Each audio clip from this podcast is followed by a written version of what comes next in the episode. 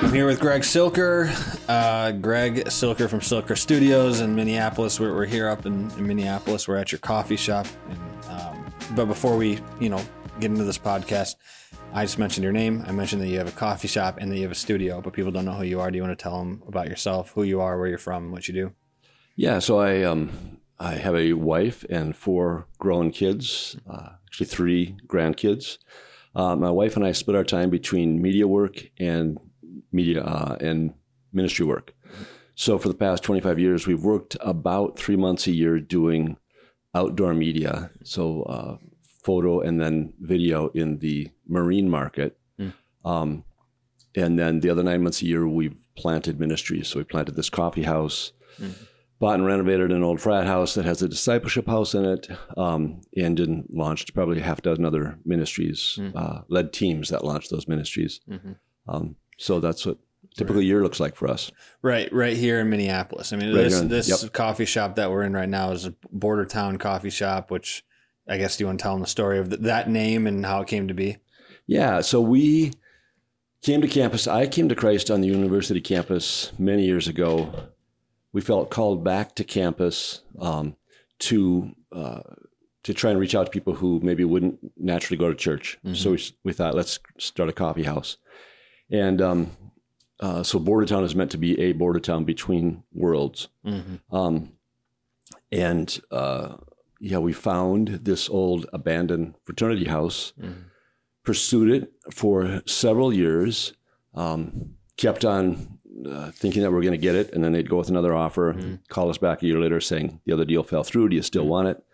Ultimately, we got in line to buy it, but couldn't get insurance. Um, uh, came down to the uh, the day we were going to lose it, and uh, couldn't get insurance, so we couldn't get our financing released. Uh, so I called a friend, and he uh, offered to give me three hundred thousand cash to buy it with. So we did that. Wow. Um, you can edit out what part of the stories you don't want. No, I'm going to keep the whole thing. I was just saying, it would be uh, nice to be able to have a friend I could call for three hundred thousand. Yeah. You know. Yeah, it was. Uh, yeah, and so here we are with this building we bought with cash. With Mm-hmm. we had no insurance on it. No one would insure us. Um, the 2002 hockey riots took place, and Oh. uh, bands of people were roving around burning cars and ticket booths. Wow.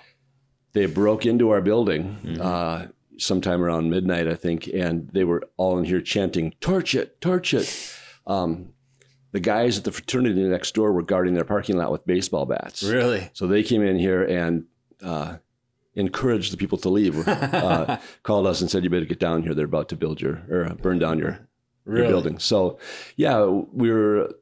It remained intact. We were able to start the uh, the ministry here, and then the next year we started the um, the coffee house, and we've Yeah. been in business for about twenty years now. Wow.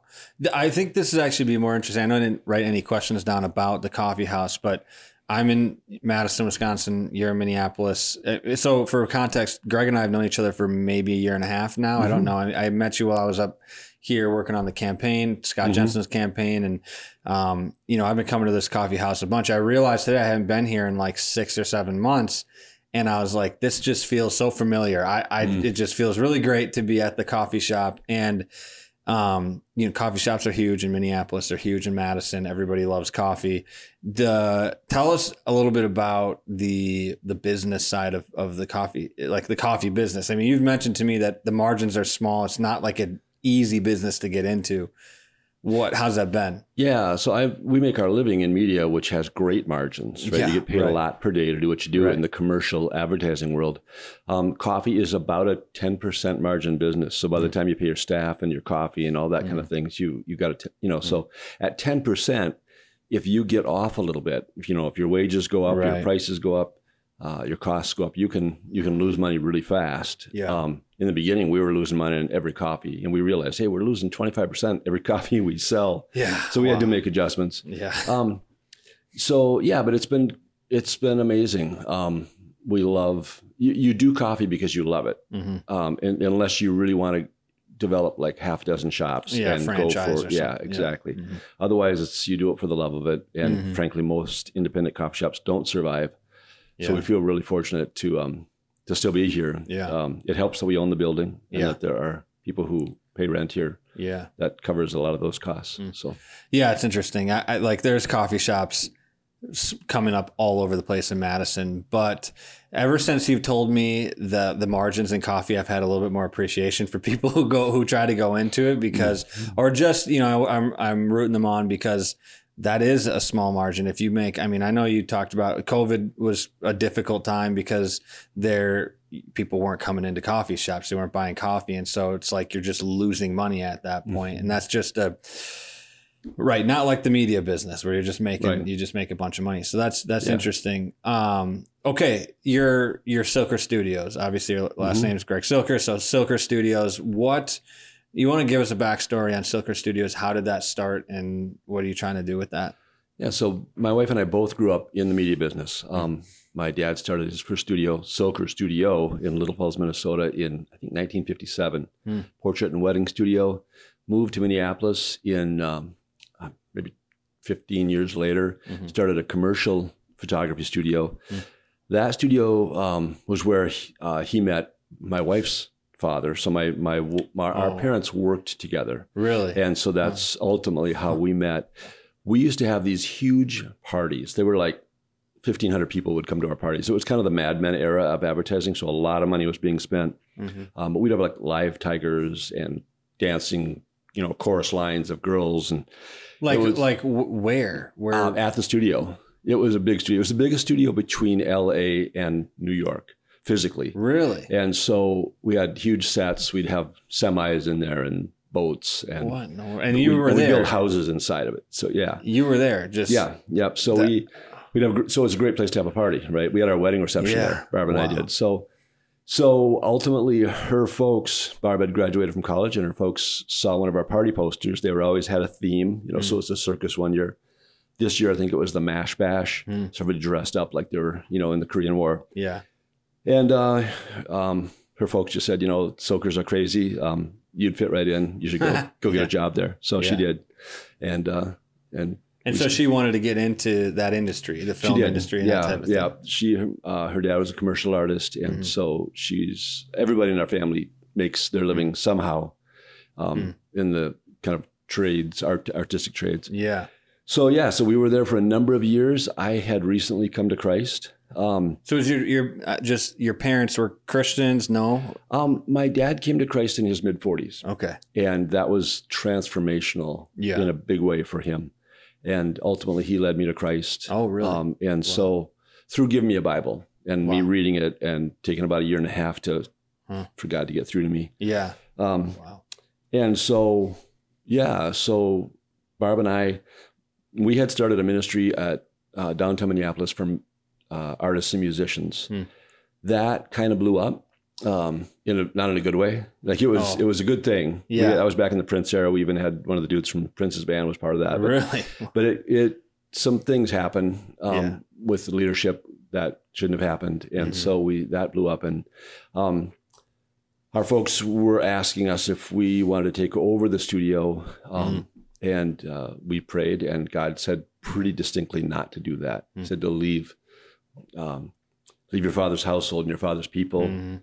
in place of your fathers will be your sons, and you'll make them princes in all the earth. And we Mhm. didn't know exactly what that meant, but we figured it was a call to ministry and Yeah. discipleship. So, so, So- we left. For clarification, your your your dad's studio was not like a, it wasn't a movie studio, was it? They they were making commercials and all that, right? They weren't making movies, and you were offered this business. I mean, I assume it was like a multi million dollar business, or I, I mean, it was a, it- it was a really good business. Yeah. yeah. Um, but it was a commercial photography business. Commercial so we did, So we did yeah. uh, print. You know, print. any, anything, Oh, gotcha. um, any kind of uh, visual print Wow. advertising for Okay.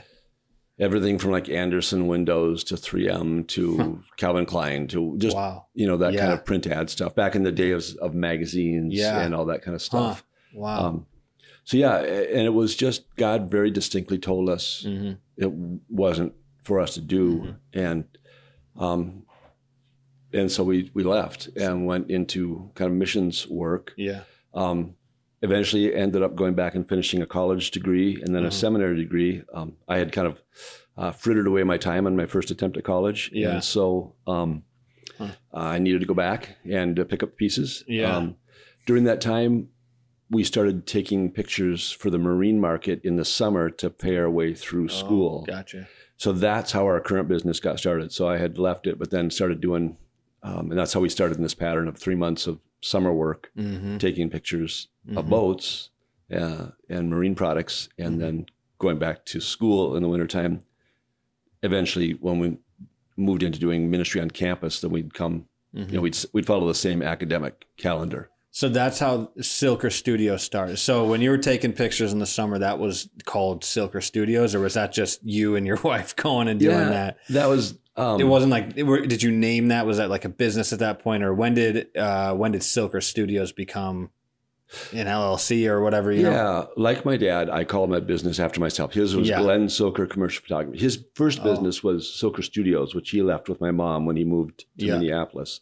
Uh, and then he started Glenn Silker Commercial Photography. Mhm. I did the same. I did Greg Silker Silker Commercial. Photography Huh. until that old business from back in 1957 that was sold a couple times eventually closed. And uh, and so uh, my sons and I reclaimed the name Really? Studios um, just as kind of a nod to our Yeah. family heritage and, our, and our folks and that kind of thing. And when did you reclaim the name? Um, that's probably been about six, eight years ago, Oh wow. something like that. We had to wait. the The old the old, the old business was still kind of dribbling along, you Yeah. know, uh, and we wanted to wait until it was totally clear. So you went from doing photography, right, to shooting commercials. Yeah. some- so how, what, where was the transition there? So basically, it was with my kids uh, joining us. Mhm. Um, uh, they just started. Uh, they had always, they grew up. You know, they'd come out clean boats. You know, and then they Mhm. would then they'd assist me, um, and then they started picking up video. And so I just went to my clients and said, "Hey, what if what if the kids come with me and Mm.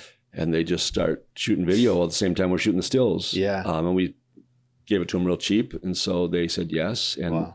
kids just started learning at that point. Huh. Um, and then ultimately we, you know, we just grew that and grew that, you know, till Yeah. Yeah. This is something I didn't know that you went, you literally have gone from taking pictures to kind of commercials. And now you're transitioning into movies. It's Mhm. like you, every step of, you know, f- photography all the way to film, you've kind of covered all of that. That so you just kind of talked about the transition from photography to maybe doing more commercials. And now you're trying to move into movies. And that's Correct. kind of what this whole podcast is going to be about in certain ways is what what is that process even like in making movies but before we even talk about that i wanted to know why you thought the transition to movies was was the next was the next thing you wanted to do i mean Mhm. movies one are incredibly expensive and ha- more than half of them fail Mhm. and you know if you make a bad movie it just looks bad you know like people mm-hmm. don't like the bad movies and you're a christian and so No you got the whole christian movie thing which Right. which is really easy to make fun of and so what were you thinking when you when you were like oh, let's let's mm-hmm. transition into making movies Yeah, I mean, like you, we love movies, right? Yeah, so that's totally. the first thing, right? Who doesn't want to make Right. a, you know, Right. make a movie like you see in, yeah you know. Um, second of all, we, I saw what my son's giftings were and where it seemed like they were being led, and that seemed like the natural Mhm. step for them. I left my parents' business. One of the main, besides God saying, leave it now, I didn't feel drawn to it because I didn't want to just do advertising. Hmm. Right? I wanted to do more than sell stuff. It's Yeah. not, I don't think it's a dishonorable occupation, but Right. I, I wanted to do something, you know, more than that. Mhm. Mhm. My sons felt the same way. Mhm. Um, and uh, we also, I started to get more and more burdened by the impact of movies on society. Just seeing how a lot of the Yeah. ideologies that are being promoted now, they were f- force fed, spoon fed, Mm. continually fed to us over the last 30 years, yeah right? right You couldn't see a movie without certain themes coming up. And you're just like, well, that doesn't even fit. Right. Why are you doing that? I mean, you watch a movie now and it's like, it's a great movie, and then there's just some crazy nude sex scene. And you're like, Yeah. where just- in the world did that come from, and why was that necessary to Right. this to this plot? Yeah. You know, Exactly. And so we Right. we were um it, it honestly though was the, actually the international scene that really compelled us to go whole hog into this because Mm. having seen the effect of media on the US mm-hmm. for good and for bad. I love movies and there's so many good Yeah, movies, you know. right. Learn so much from movies, Mhm. but um wanted to um help some emerging markets that weren't Mm-hmm. saturated yet with media to maybe you know, with that, if well, if we can uh, help equip people to make movies and help them to stay strong in their walk with God at the same time, they might produce content that will Yeah. help their society choose a better path. And so that really was the thing that has been uh, that's been the burden portion of what we you know that what we carry for the last you know eight years or so. Yeah. Well, and you mentioned your son Matt. I mean, we've I've worked with Matt on on some things, and it, Matt's really good. Uh, The cinematography, he kind of knows knows the angles, he knows the vision, he can Mhm. kind of see. It's weird because I can't see half the time when I look at the camera screen. I'm like, this is kind of foreign to me. But Matt's like a he's a maestro with it. So Mhm. tell tell me what. What one? What's it like working with your son, Matt? Because I I think about me and my dad, and our personalities are a bit different. I think we could work together if we wanted to on certain things, but I also am like, I don't, I don't know if that would work in some ways. So what's it like working with your son?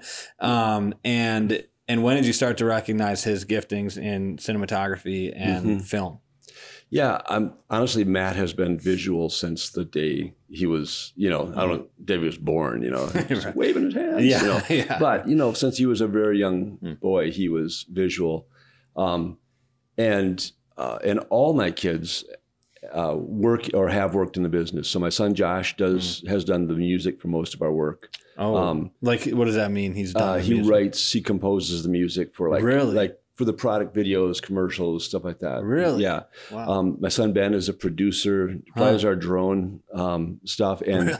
Wow. um, and does our tower boat driving. So when we do marine work, Yeah. we do a lot of close quarters driving with boats at high speeds. Yeah. One of them has a big tower with a catwalk that you stand up on, so you can shoot down on the boats. yeah. So he okay. Ben drives that in Wow. ways that are, you know, if he wasn't really good at it, that would be really scary. They're still scary. Yeah. Um, so they all, and my my daughter Anna likewise does some of our a- animation and um, really? I didn't yeah. know that. she yeah. yeah, That's and great. so, um, so yeah, so Josh is currently managing the coffee shop, but he still does does Yeah. music. But so if you imagine what it's like, if you imagine what it would be like for your dad and you to work together, yeah. it's probably a lot like that. Okay. okay. So, All right.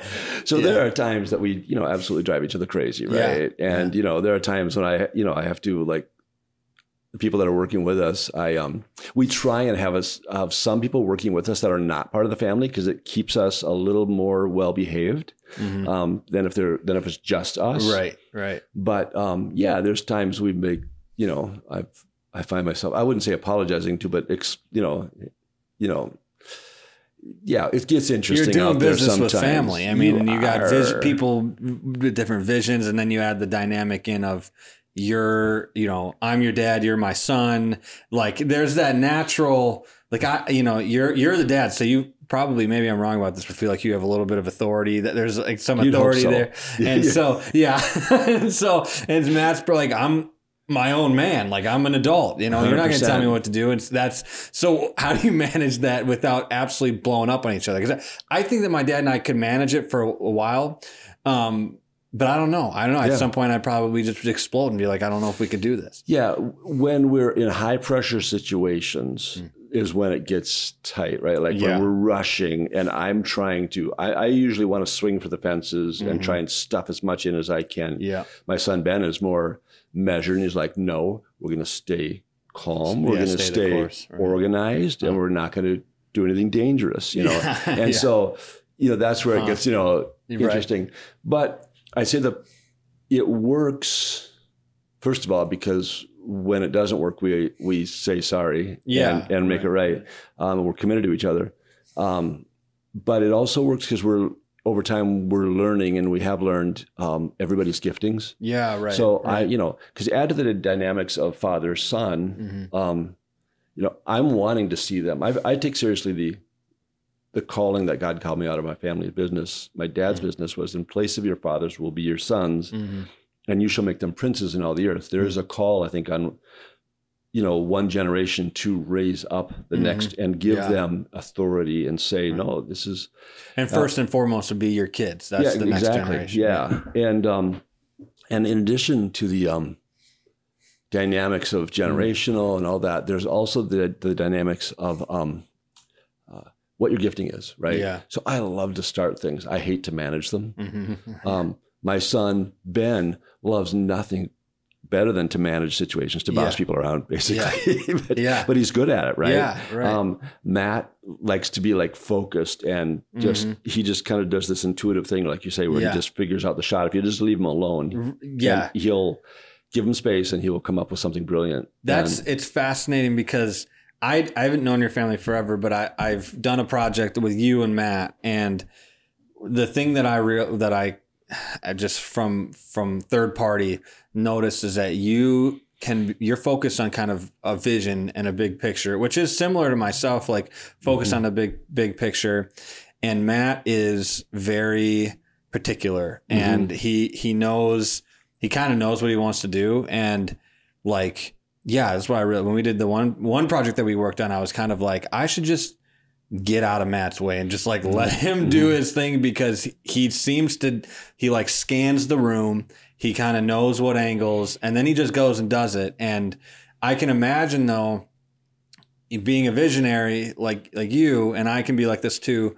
You kind of have a particular thing in your brain, mm-hmm. and you want to you want the other person to see it that way and so it can uh, it, sparks can fly because they might have a different vision. And so there's this weird dynamic of okay i might be in charge here but i also have to trust that this person's vision and their expertise in this particular field is better than mine. I might have this overall vision. And that's where a lot of conflict i've seen not just in film but in in business in general that's where that conflict comes from because the visionaries have a way of looking at it but you have the people who are kind of beneath the visionary who who are ben- below the directors and producers who can really put that vision into place but it might not be exactly the way that you think it would be but that's because they might just be better at that particular thing than mm-hmm. you are. And so that that dynamic i'm just trying to think about doing that with a family member. I'm like that that must be difficult you know? Right, for sure. Yeah, and I I think ultimately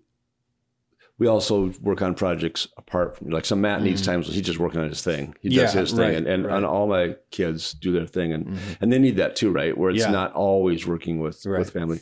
And then I do have to say adding to that my daughter and my wife Mm-hmm. who are joining us. My wife is um a brilliant creative, comes up with crazy, Mhm. zany ideas. But now you throw the husband and wife dynamic into that whole Yeah. thing, and it just gets um. We, It- Andrew and I haven't figured that out. Yeah. Yeah, yeah.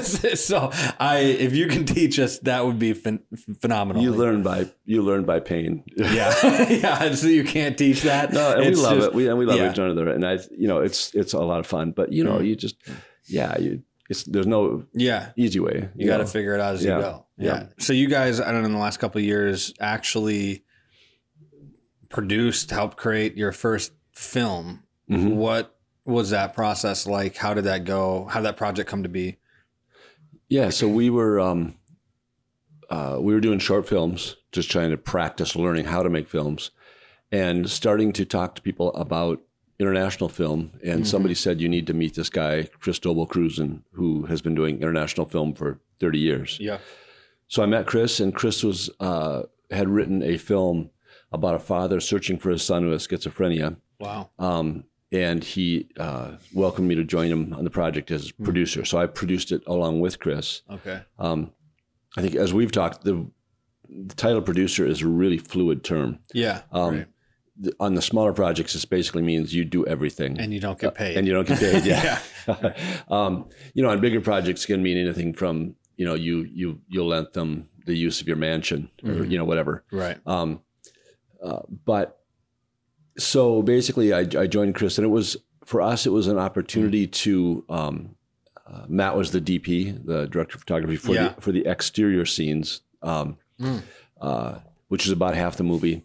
Okay. Um, so we filmed about half the movie with a guerrilla crew, you know, like five people out in the snow doing, you know, exteriors and stuff, and then the other half principal principal photography um, we shot in about 15 days with, um, you know, we had upwards of probably had 60 people on set at a time oh, that's during the big. during the yeah. So there's a lot more logistics, Yeah. Right. but for us, it was an opportunity to take what we had had done in the commercial world and see, okay, what's the Yeah. difference between this and a movie? Right. So Um, what is the difference? What did you find? Wow, we are still learning that, but I think um, uh, hmm. You're There- not trying to sell a product, probably. yeah, you certainly yeah, you're Right. not trying to sell a product for on a lot of different levels. On a crew level, um, there are a lot more crew crew members. The bigger your crew gets, the more Right. differentiated your role Mhm. your role gets. I learned, frankly, um, I'm a get get it done kind of guy, right? Yeah. So on some of our sets, when we started principal principal photography, I'd pre-lit Mm-hmm. them, I'd set them all up to save money to make sure we could get done efficiently. But once the whole crew got on set, um, I used to show up in like you know a black T-shirt and jeans, which was my kind of standard Yeah. you know, easy get ready outfit. Um, on the film crew, all the grips and the gaffers, they all wear like khaki Okay. shorts, you know, fatigue shorts and black t-shirts. And, yeah. um, and I, re- I realized, you know, I would jump in and I'd try and move things and do things. And I realized just about three days that my job on that set was to get a cup of coffee, wear a nice shirt, sit back by the monitor and tell people what to do and make decisions. Uh, Oh. But not to touch anything, not to pick stuff up, not to move it around. So you kind of Yeah. piss some people off doing that. Yeah, or- I, just I just realized that I was trying to do their job. Yeah, you know, and okay. I and I wanted to do it my way, and I didn't always agree with the way they did it. And Yep. but I Yep. just for me it was funny. Like my job was to work less. Yeah. You know, Yeah. sit in the chair by the monitor Mhm. with my coffee and and give my opinion. which you which know. is a terrifying thing for somebody like you. You Right. you have this vision. You are go getter. You want to. So I I've been listening to these interviews and stories about George Lucas and Mm-hmm. him creating Star Wars and that first movie, you know, which was just Star Wars at the time, but now it's A New Hope. It they filmed a lot of it in England, and most of their crew was from England, and they're over there filming, and apparently there's a rule there where you have to stop working at like five or 6 Mm-hmm. unless everybody in your workplace the, the majority votes that you can continue to work on for another hour or 2 Mm-hmm. and so george lucas is similar. He's got this like go get him attitude and he wants to just get stuff done. And every time that it came upon you know 5 p.m and they're you know getting ready to to be done for the day well lucas wanted to continue to film.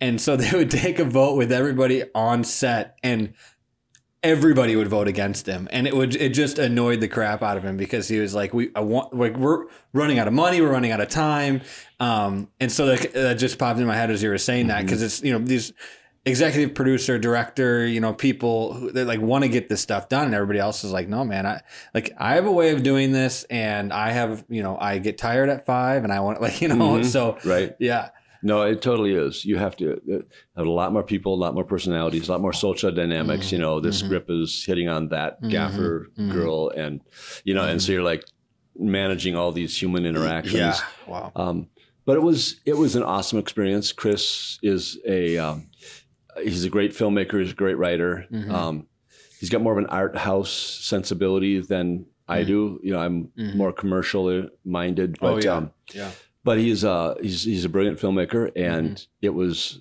a great experience to learn, you know, how he runs a set. And yeah totally um, yeah, and it was. Um, I think we basically, having gone through that, we're like, yeah, we can do this. Right. You know, not like haughtily, like, oh yeah, we can do this. It's Right. easy, but more like, no, having done this now, Mhm. we've learned the differences yeah between our ad world and this world, and and this is uh, this is doable. So it's Yeah. just something you have to practice to try. Right. There's something about being on set where you're like, you can read about it, you can listen to interviews, you can listen to directors talk, producers talk, actors talk, but you don't know the kind of chaotic uh, feeling of being on set until you're on set. Until Mhm. it feels chaotic because there's a lot of people doing a lot of different things, but in, and in reality, it's like an orchestra. Exactly. People, this this group of people are doing their things. This group of people are doing their things, and it all work out in the end. But but for the for the moment, you can't totally tell, and the composer just has, to, or you know, the, the composer has to just trust that everybody's doing their thing, and there's a lot of trust in in film. And so I was doing a project for the Scott Jensen campaign where I was given ten thousand dollars to create a two hour live stream that was going to reach thousands and thousands of people, and ten thousand dollars is like nothing. And uh, I'd never ever done a live stream before, and I had, yeah, I just did not know what I was doing. But I was the like producer, director. I was the overseer of this project. I told the campaign, I was like, no problem, I can do this. This is like easy, and um, that was like the most stressful. And I had like two and a half months to put it together. It was the most stressful thing ever. Like I remember the the day of.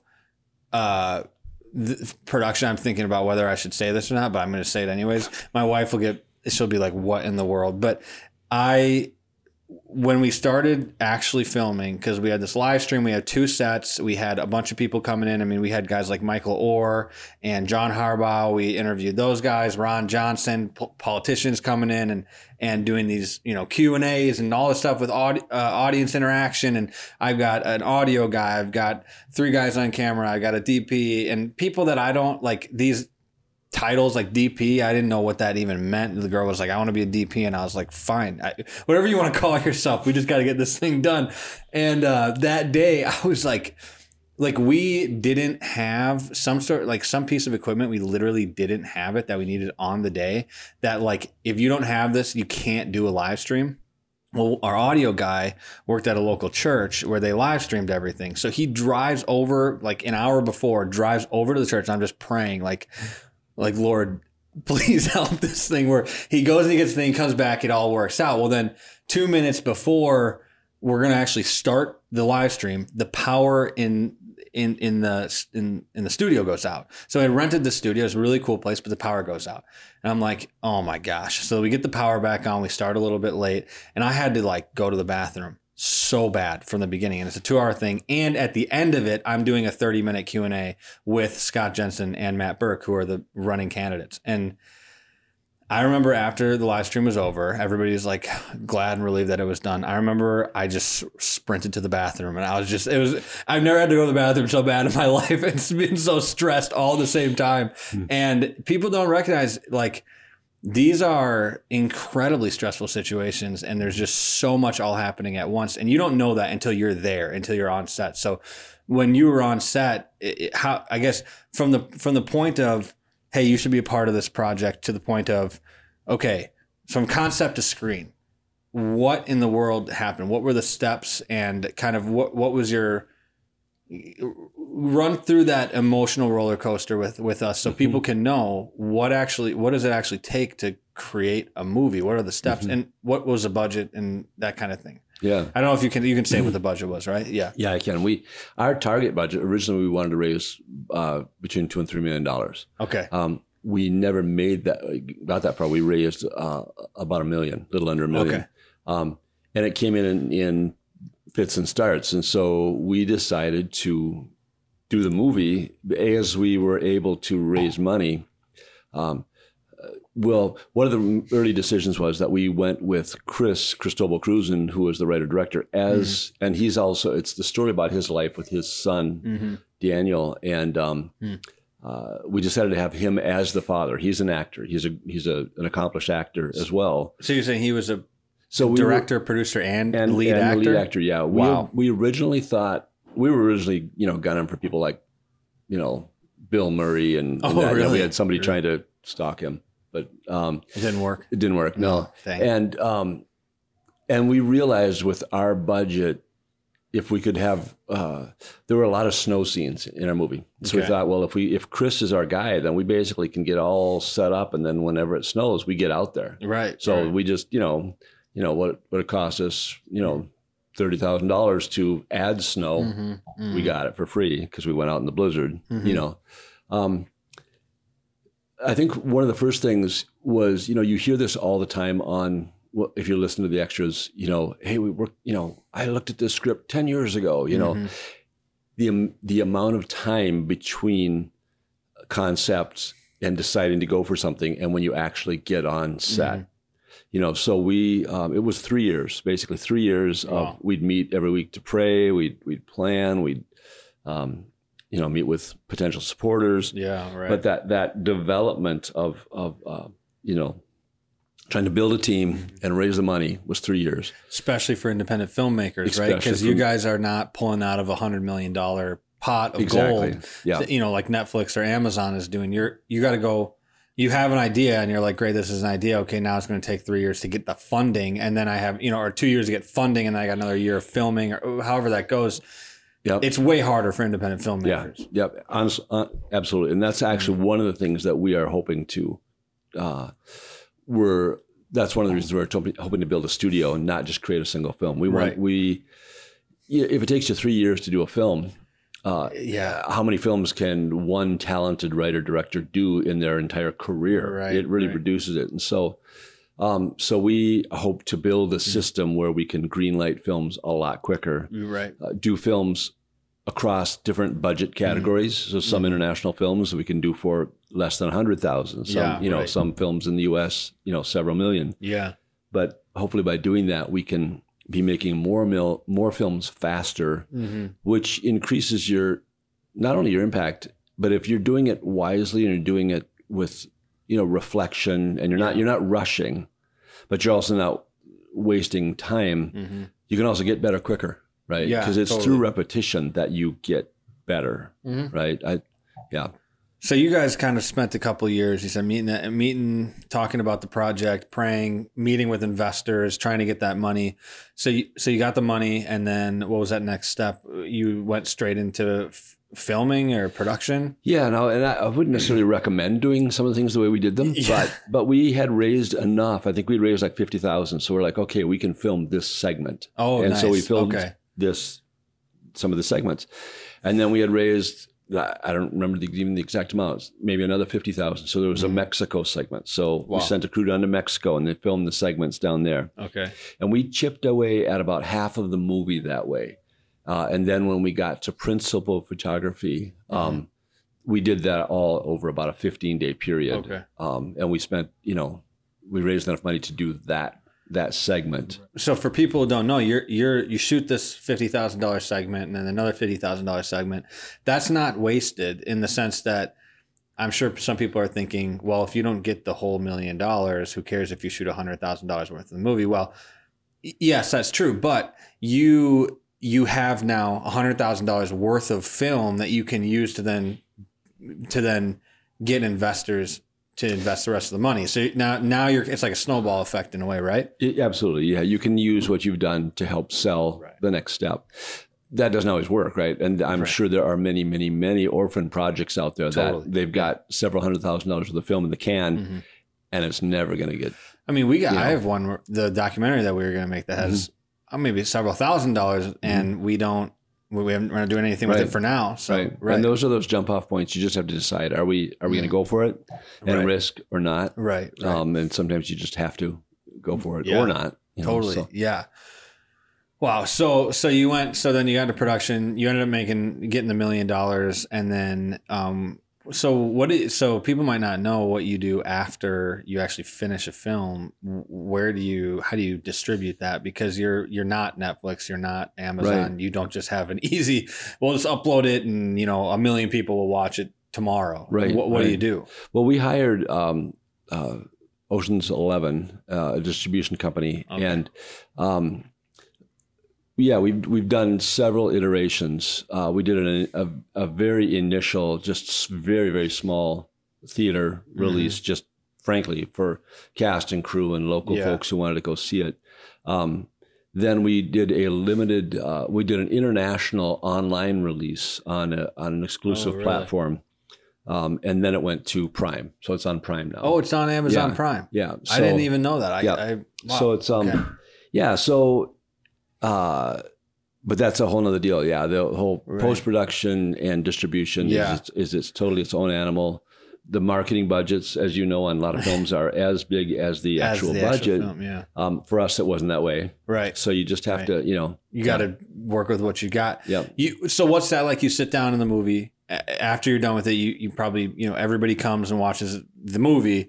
What's that like to see on the big screen that you finally put something together that's on that's a movie. You've put- you made a movie. No matter how good or how bad it is, your name's up there. Was it satisfying? Was it fulfilling? Were you like, oh, we can we can we can be better? What was it? Yeah. Everything.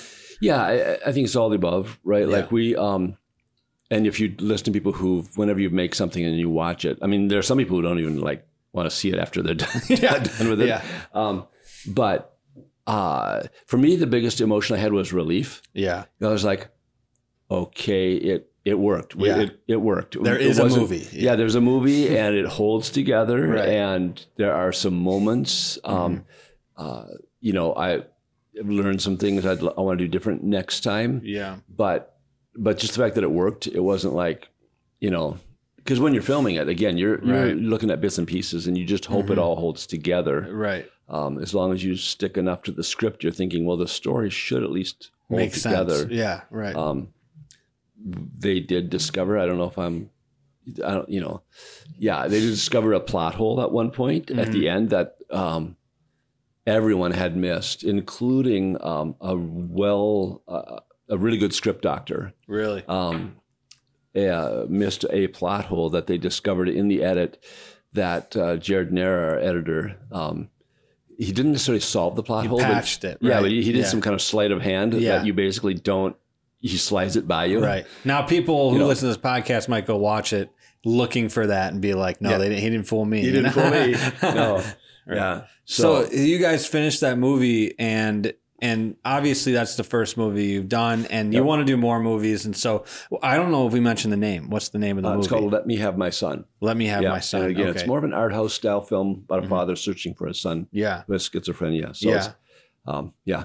So it's on Amazon. So Mm-hmm. people want to watch it, you can go watch it. The the um so when you and I had first talked, I know you had mentioned because I was discussing with you Optiv and what I wanted Optiv to be to turn into, and you were talking about the obviously making movies. And at that point, I was like, yeah, making movies is interesting. Um, and and you weren't talking about making movies in America. You were talking about making international films, and kind of you had this ambitious goal to spread the gospel to less developed countries using film and media, um, di- you know, discipleship, discipling these people into Christianity, and then and then teaching them how to use the film medium to actually spread the gospel on a much larger to a much larger audience. Um, and that and and so you went to Kenya this last year to I guess kind of start that project in a way in in Kenya. What one why why did you feel called to that? Like what what was it about that goal and that mission? Because I'm thinking to myself, I'm like starting film industries in third world countries seems like something that I would never have thought of. It seems very difficult. Like it just seems like a very difficult thing to do. Um, what? Yeah. What made you? What? What? What made you grasp onto that vision? And then also, how was that? How was the trip into Kenya? And what are you doing there? Yeah. I think, you know, I identify with like when Paul said he wanted to go places that things hadn't Mm. been done yet. Yeah. Right. Right. Um, uh, and Kenya is not, I mean, there's a lot of infrastructure in Kenya. Kenya's not like it's, right. you know, it's um, well developed They've in, got in many movies areas. Yeah. and they've got Yeah. yeah. um, amazing country. Right. um, tons of talented people. But um, so the I, I've always went. They call it kind of a blue ocean approach to starting things. So you try and find a place where there's not heavy competition or where there's Mhm. um, an op- un, undiscovered opportunity. Right? Right, It's like the right. parable where it says, you know, you guy goes out in the field and finds a pearl. Yeah. And he hides it. And then he goes, uh, uh, you know, buys a field and goes just, you know, Right. go- goes back and uh, gets the pearl of great price, whatever. Yeah. That's for me. That that's obviously it's a picture of the kingdom of God, but it's Right. also a great approach for entre- Totally. entrepreneurship. It's this Yeah. process of discovery. So with our coffee house, we're like, wow, we'll be the only coffee house in a fr- in a frat house on campus, you Mhm. know. And it's Mhm. like, oh, that works. Right. Even the marine market for me, I looked at the whole advertising market, and we thought, well. Um, the photography in the marine market is not as good as it is in the car market. Right. Let's let's go into the marine market and let's Right. dominate the marine market. hmm And we've been able to do that. We're we're Yeah. we're uh, tops in our category in our little niche. Mhm. So we thought with international film, number one, it's about the impact, Yeah, right? right. If a film in America, you can spend tens of millions of dollars, and it it, it is a cultural blip.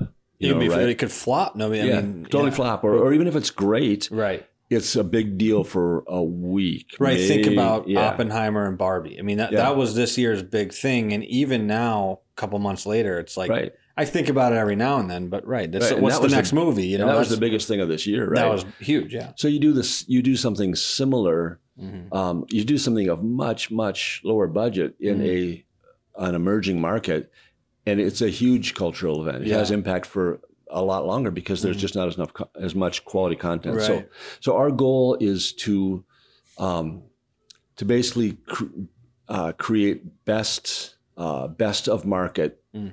Content in Yeah. emerging markets Yeah. and to and to work with the local talent to do that. So Yeah. not just we don't want to go in and just do things for people. We Right. we recognize there is a ton of undeveloped, uh, Mhm. undiscovered talent.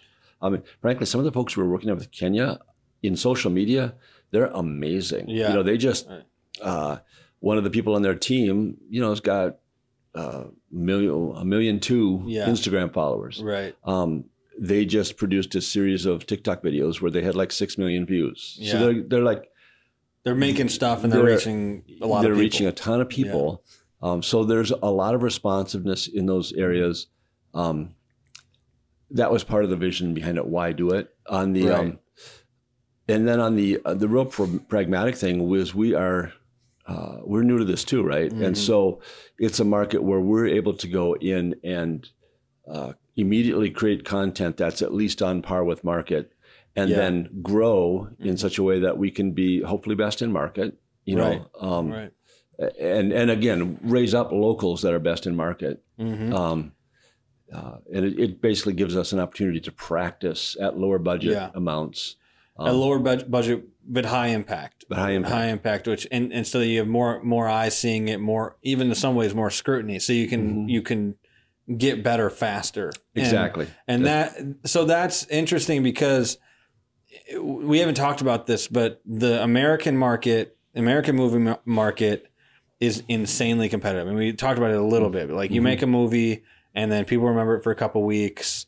And you know, you, you can make these culturally impactful movies where you you know Star Wars, Back to the Future, whatever, you know, um where people you can say the name and everybody knows what it's about but like that's one in a, a million you know you're Mhm. not going to do that every single time and and so to infiltrate the american movie market it's like you've got to have like a billion dollars and Mhm. some really really really good ideas and you Mhm. have to have a, a very specific way of doing things and you know some huge actors and actresses this is a whole thing whereas you go over to kenya or you go over to i mean anywhere overseas and or even down south or anything like that you can down south being like south america not Mhm. like texas but Mhm. um you can you can create that industry and that and so uh so for for instance what what is your the project that you're working on right now in kenya are you allowed to talk you can talk Mhm. about that Yeah. specific project because we've uh, I've helped a little bit here and there with it, and I'm interested in seeing where that goes. So you Mhm. went to Kenya. What exactly were you doing in Kenya? What is that project? Yeah, so we um, went over to kenya to film for a couple of organizations Mm-hmm. um, our passports were slow in coming, and so Mhm. our schedule changed. And uh, through that hiccup, we ended up being able to go to a place called Heroes of the Nation. Hmm. Heroes of the Nation, um, they have an orphanage and several schools. Wow. Um, but their goal is not just to like take care of the kids, but to raise up the next generation of leaders for Africa. Yeah. Um, Wow. And they're they're an amazing organization. Are they Christian? Yes, They yeah, are, very okay. much so. Okay. Very much so. Um, and they just the way they run everything, uh, just stellar.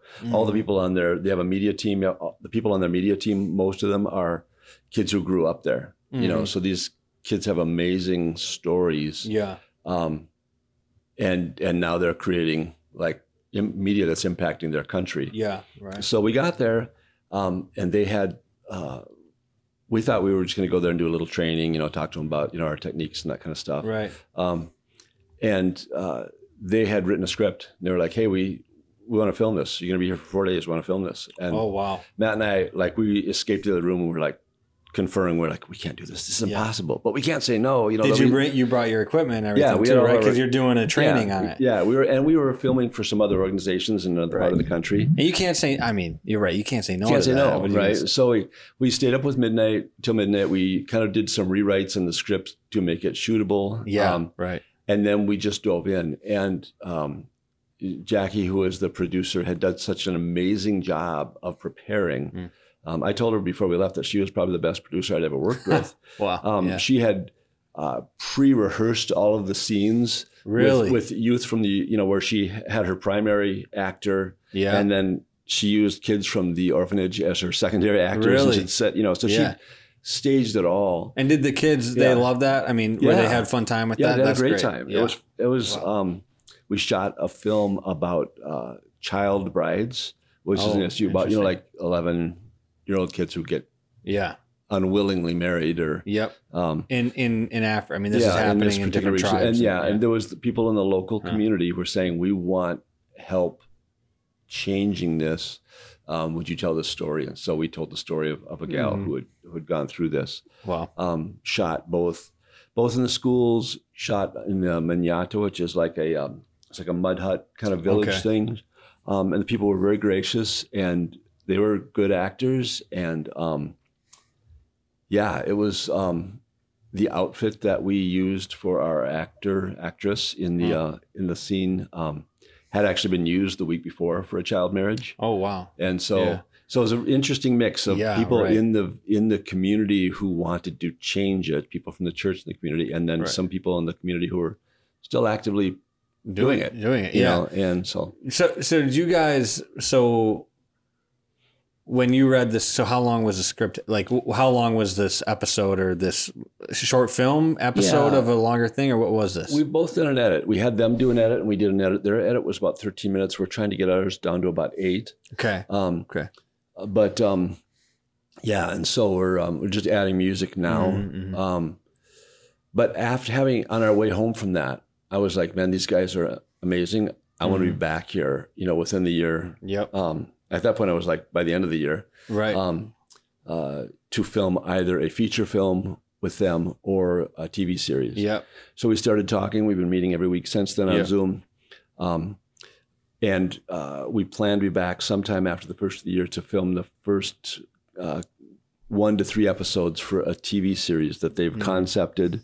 We're working with Kenyan writers to to do the writing. We're Right. you know we're kind of sharing the writing responsibilities. Yeah. Right. Um, a lot of their writers have stage experience, Yeah. but not film experience, and so they're heavy on dialogue, but not on action. So we're trying to combine our visual storytelling Yeah. with their their Mhm. uh, their dialogue.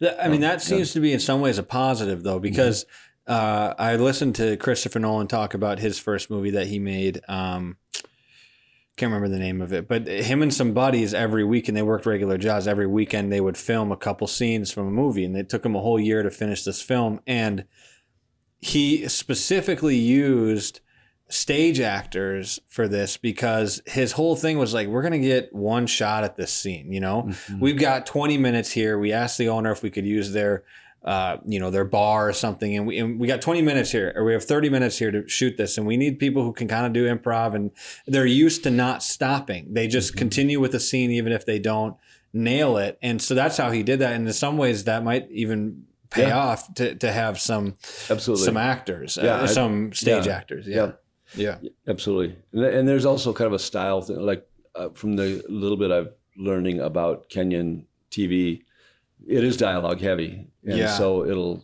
you know, but I think sitcom, right? yeah, Yeah. yeah, yeah, exactly. Sitcom. And so, um, yeah, and we had some other great, amazing people who joined us in this. Uh, there's a guy named Isa who came from South Sudan who we've Wow. been doing some online training with. Uh, Isa was a former child soldier who um, Mhm. was using, has been using radio to promote the gospel and to Mm. promote peace in South Sudan uh, Mm. with the youth there. Um, and now he's moving into film, uh, putting Wow. things on um, YouTube and such. And so uh, we are also working with him. He's creating content now. He's training others in South Sudan and working with a local South Sudanese girl here in Minneapolis who who came here from there to hopefully hopefully co-produce some content that will be right. half produced here in Minneapolis by South Sudanese and half produced in Right. country. So, so what's this series going to be about? This Kenyan series, the the Kenyan series. So I've helped work on this, but yeah, Yeah. you you explain what this is going to be about. Yeah, so the Kenyan series, uh, Kingdom Nation, is a division of uh, Heroes of the Nation. Okay. They go into high schools and share the gospel, and they Okay. they teach kids about um, oh, what God can use their life for. You know, they kind of you Mm, know mhm. try and help them set their sights higher, and Right, then they talk right. about and here are the things that could undermine your dreams. Mhm, You know, mhm. so some of these habits, if you Mhm. don't get them under control, Yeah, they will uh, thwart what you want to do with your life right. um, they're seeing amazing responses. You know, they were Mhm. um, just kids who are just passionate uh, for God and um, open. Um, and so there, there's this huge youth movement in Africa, and Mhm. honestly, they are going to be a world force. Mhm. Um, as we're getting more and more lethargic, they are rising up. Yeah, and I right. think they are. My our hope is that they will be able to turn around and have impact on us in the next few years. But so the film, uh, this was Sam's idea. Sam West, go ahead. Real quick, people don't think that can happen, but Oh, yeah, Bollywood, like nobody cared about Bollywood. No. And Bollywood, people are watching Bollywood films in America all the time now. So Oh, it's yeah. not like we're not invincible. I think people think that in the American film market is invincible. No. Nobody will ever overtake us. It's like if we make good films, we're invincible. If we don't, we're not. And Yeah. there's an argument that we're not making good films right now Right. and that other people are. And so it can happen. Yeah. Right, for sure. Yeah, my wife and I went on about a three-year Bollywood gag. So Wow. we're, yeah, It's it's I'm I'm too. I need to to uh, widen my horizons because it, it is difficult for me. But I know I had friends. I had a roommate back when I first graduated high school, and he watched a lot of Bollywood, and Yeah. I was always like, "Okay, this is I don't I, I don't know why he's watching this, but he loves it, and a lot of people seem to really like this. So Yeah. yeah, it's interesting stuff. yeah, billions of people. Yeah, I know. I, yeah, I'm the weird one. I, I get that. I, I got to get into the the Bollywood stuff because it's just a different style. It Totally. feels weird, and and that's because it is different than what we've done in America. But Yeah. it doesn't mean it's bad. You know. No, you get a lot for your entertainment dollar, Yeah. right? There's dance numbers. all- Yeah, yeah, It's- and it's the fight scenes in like slow motion and Yes. stuff like that. In the film, it's like kind of like the camera like shifts really quickly. There's like weird like whoosh, whoosh, Mm-hmm. Oh yeah, stuff they like totally that. they to- don't play by the same rules, Right, and I'm like, Yeah. oh, whoa, whoa, whoa, Yeah, yeah, here we go. Yeah, But once so- you get into it, it's a style. yeah.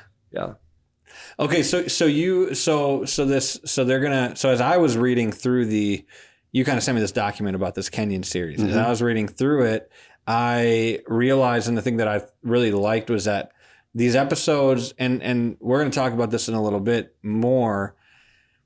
The reasons why I think Christians have kind of been the laughing stock of film for the last 20 plus years, my whole life, um, is I think because we try to paint Christianity in a way that actually isn't true. Mhm. Uh, the good guys always win in the end. Everybody becomes prosperous. Everybody, uh, you know, the, the good team wins. And it's like, well, read the Bible. You know, Mhm. the 12 apostles, most of them were brutally murdered. A lot of Christians have been killed. They don't, it doesn't look like the Christians win. You know, the first 300 years of Christianity, people were being uh, thrown into the Colosseum and eaten up by lions and murdered and killed. And like the Roman Empire wasn't kind to us. And so the, the idea that Christianity is built off of just all of these tremendous wins and, and not, and when I say wins, there's spiritual wins and there's worldly wins, right? Like, and I think Mhm. that pretending that uh, Christianity has proceeded through 2000 years on the, on the backs of worldly winds is ridiculous. We've, the world thinks that we've lost, but the, the paradox of Christianity is that when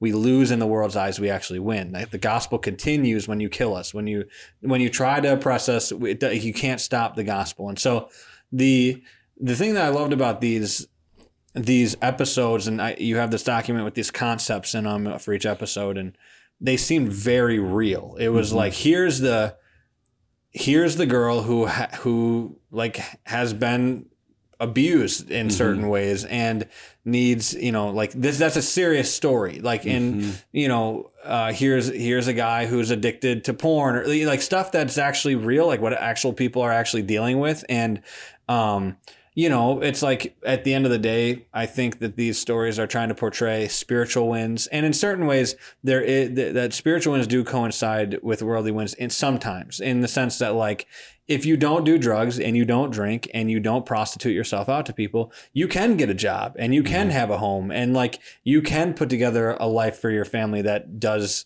that is a lot better than if you were engaging in those things. And so that those are the those are the stories that you're trying to tell in this that I thought was like, okay, this is the direction that Christians need to go in. We need to Mhm. stop pretending like everything's amazing and great as a Christian because the reality is we all start in a terrible position and we have to be brought to the gospel and then transformed and changed. And you have to show the bad place Mhm. or people aren't going to understand the nature of, of man and then they're not going to understand the gospel that's a, the gospel is predicated on that so what what are these you know what are you trying to tell through all these stories um, across i think there's seven or eight maybe ten episodes i don't know what Yeah. what's the overarching story Well, it's, it's interesting. There's a, there are a lot of dynamics in play, right? Like, so Mhm. Kenya is a much more overtly Christian nation Mm-hmm. than we are right now. sure So, uh, God has a bigger role in in their media than he does here. So it's not weird there for God to be a piece of the story. Mm-hmm. Right, Same, same thing with Bollywood, frankly.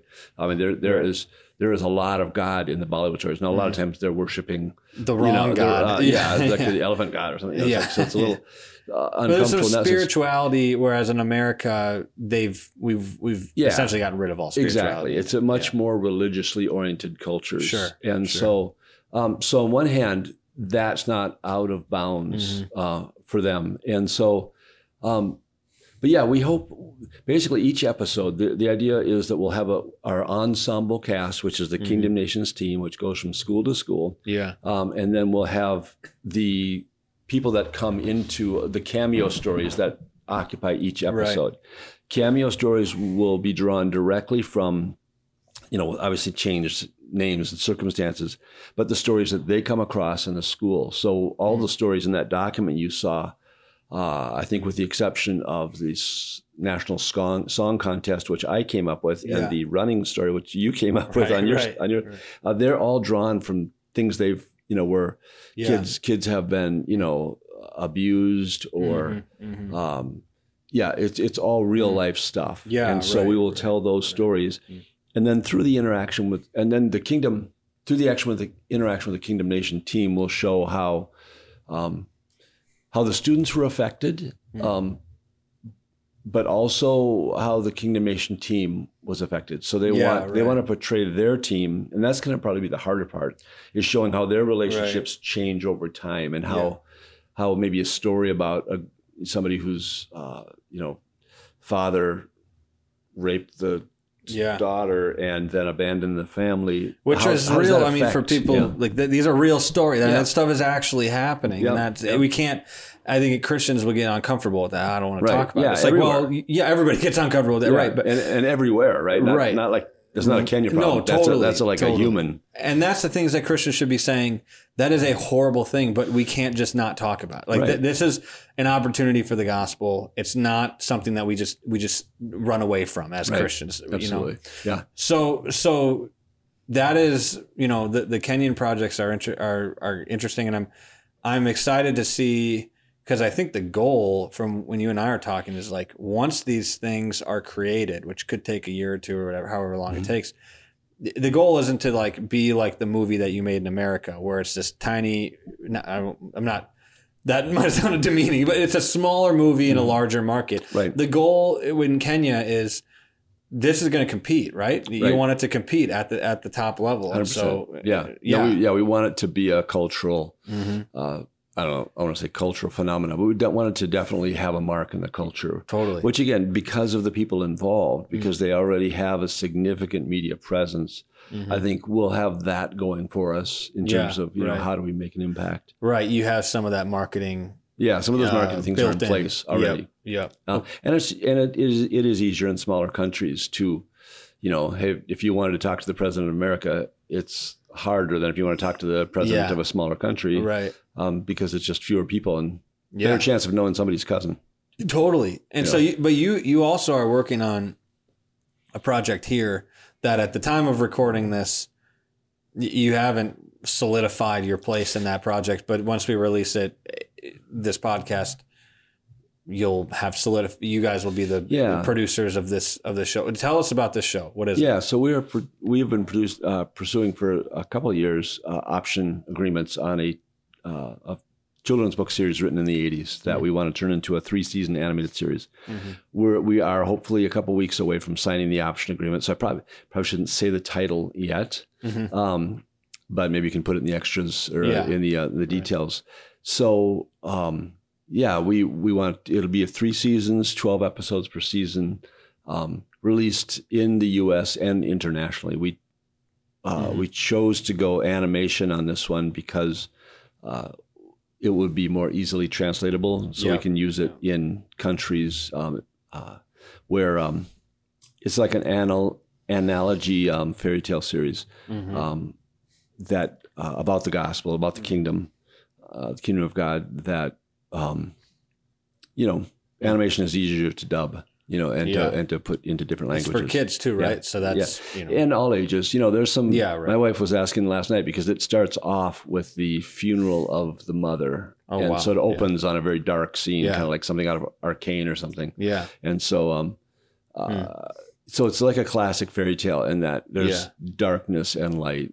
You know, Which is good. I think a lot like a lot of parents, Christian parents, are trying to shelter their kids from the dark the dark side of of, of the world in a Right. lot of ways in America especially it's like yeah you're going to have to deal with death at some point and you're going to have to deal with this stuff and so to do this to kind of show children that through film animation stuff like that that i mean i, I think of or books i think of chronicles of narnia i think mm-hmm. of lord of the rings the stuff that we were listening to and watching as kids that those i mean i think of my theology in some ways through the lens of narnia in, in a lot mm-hmm. of ways. I think about how good and evil works and you know aslan and god and christ. And, and so it's to this day and i'm you know 24 and i'll probably be thinking that that, that until i die because mm-hmm. it was so pivotal in my understanding of christianity that these stories without death without sin without pain they aren't actually legitimate stories. They're fantasies. And, and in some ways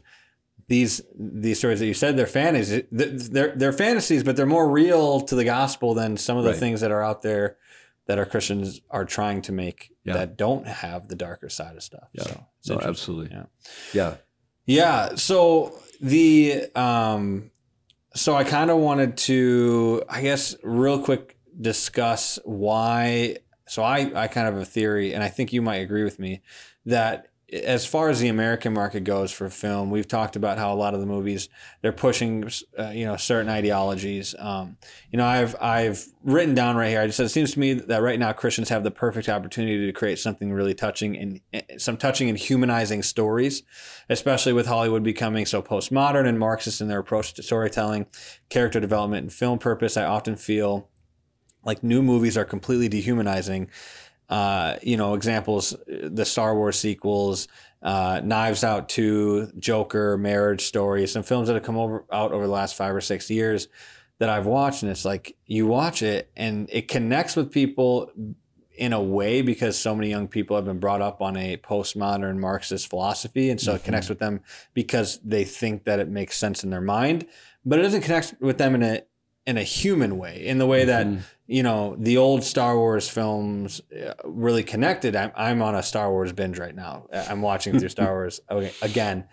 Um, Luke Skywalker and Han's the redemptive character of Han, Han Solo becoming going from a kind of a trashy guy to a hero. You know, those are the Mhm. stories that people connect with because it shows you know, you actually don't have to stay a terrible person. You can do mm-hmm. something, you can make something of your life if, you know, you trust other people, if you work hard, all those great things. Well, nowadays it feels like, you know, in the new Star Wars movie, Rey just has the force and is really good with the lightsaber and really good with the force without any sort of training or like there's all this random stuff that just seems weird. Han Solo gets killed off, he becomes kind of a scumbag again, he divorces his wife. You're like, what in the world? And so it seems to me like right now we're in this opportunity. We have this opportunity as Christians in America to make films that could really touch people and really change their life because we have the best understanding of human nature and of hmm. reality. And so, what do you think about that? And and are you trying to kind of infiltrate that, even though the market is oversaturated? Maybe it's oversaturated with bad films. Maybe if you make Absolutely. a good one, yeah. Yeah, no, I think we're trying to pull together. We are pulling together a group. Originally, we called it the Brain Trust. Um, now we're just calling it a writers group. But the goal is to bring together um, writers, uh, theologians, missiologists, you know, Yeah, biblical scholars, right. who can develop a higher level of Mm-hmm. quality content. Yeah, Right. Like right. get get at what what are the mythologies in a particular culture, whether it's it's here in the U.S. or Mm. or overseas. Right. Um, what are those? What are the kind of those stories that we believe as a people? Right. Because good character development, Yeah. your character has a wound. Mm-hmm. Um, now this is very you know for, formulaic in a sense, but basically your, your character has a wound, Mhm, and they believe a certain set of lies that they use to try and overcome Yeah. that wound. Right. And a lot of times the the theme of the movie um, is them discovering that those e- earlier attempts don't work, and so they've got to tr- learn something new. And that's uh, Yeah. you know that's true. Kind of. Um, I'm going to say this. I hope this makes sense. you can edit it if it doesn't, but uh, Yeah. but the um, We don't I edit whole cultures also believe lies. Yeah, right? and yeah. so one of our goals is to bring together this group of people Mm. to really try to uh, discover Mm. and build stories that are have greater depth, Yeah, right. um, greater insight into hmm what what people really deal with. They don't take, like you say, the easy way out in terms No. of the easy answer. Um, they correctly identify true hope, right? So so we're not like we can write things that aren't totally like anti-hero, um, Mhm. but they're not Pollyanna either. Mm. You know, they're they're you can um, Mm. you have a story that has meat and grit and yet Mhm. still offers hope. right. Um, so that's that's the goal. So that's our attempt at that. Again, we don't we don't think we have a magic thing to okay we can do it and nobody else can, but we are hoping that by bringing people Mhm. together that think deeply about these things, we can discover those stories and we can take the stories that we already have and, and beat them up a bit and Mm-hmm. work them over until they really have something to say. Yeah, I thought it was fascinating. George Lucas was going to become an anthropology professor. And so he was studying mythologies of, of early, early humans and finding a lot of similarities and, you know, even di- different religions and a lot of similarities and, and things that seemed to him to be just natural to the human life. And that, um, you know, his story, the Star Wars is about redemption in a lot of ways. It's it's it's he says it's about father son relationships and generational problems and coming Mm. together and family issues and things like that. And it's like you could you could release that story today, or you could release that story five thousand years ago, or you could re- release that story in five thousand years, and that's going to continue to to make an impact on a culture Absolutely. because those are the stories that everybody's dealing with. You know, Yeah. we you you add the lightsabers and the force, and you add all of the the republic and the you know the empire, and that's all great and and those make the stories really fun to watch. But at the heart of the story is something that a lot of people are going through, and when you erase that thing, the thing that makes the story human, that makes it connect with people, when you get rid of that, you you're watching just a bunch of special effects, or you're you're just watching a bunch of stuff happening that isn't that doesn't have any underlying deep connection. And I think that we've gotten used to that in America, and Right. that our movies don't don't actually touch the soul of what it means to be a person, and Right. that's uh, Agreed. And that seems to me like okay that sucks but also we have an opportunity now and in some ways i think a responsibility as christians Right. to to dive into that market and make something that could connect with people Yeah. No, we, we should have a handle on a life that is um, both truly insightful, mm-hmm. uh, humble, Mm-hmm.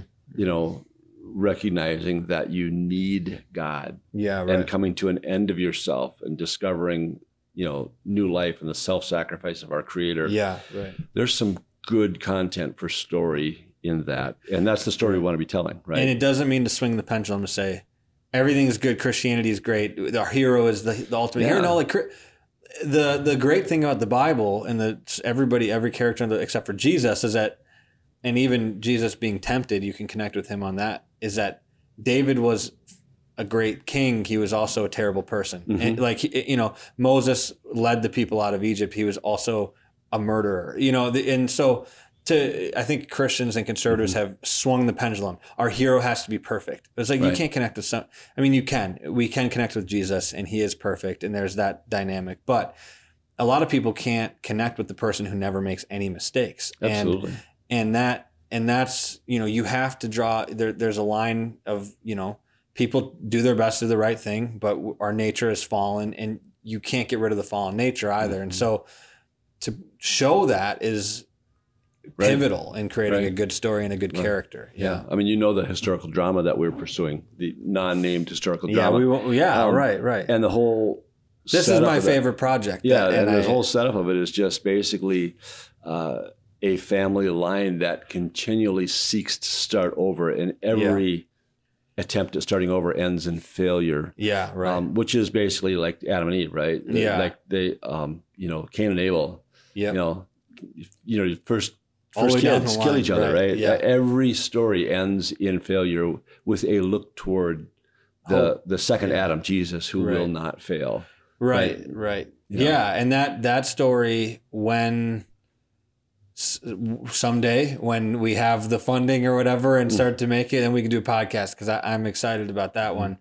Okay, I had a fun idea to you know make our top five movies of all time lists, and you and I can go back and forth. We'll start with number five, um, and work our way up to number one. Did you did you put them in order, or did you just put down five movies that you like? Yeah, they're really spread out here. Like I've got like about 20 of them here in different genres. Oh, Uh, wow. I didn't put my top five, but I'll do that. I'll do that. You want to? You want to go first? Is your? Do you want me to to, go- to go five to one, and then you can kind of put yours together? Sure. Okay, I can do that. Yeah. Um, and then we can kind of discuss each of them and and what we liked about about them. Okay. Uh, okay.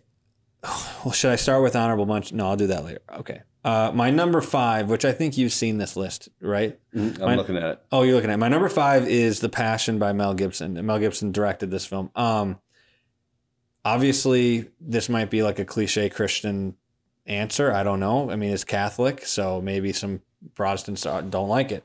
I absolutely love this movie. This is one of the first times. My dad loves this movie. We watched this as a family. Came out in like 2005. I remember it, was the top grossing movie of all time, or one of the top Mhm. at the time when it came out.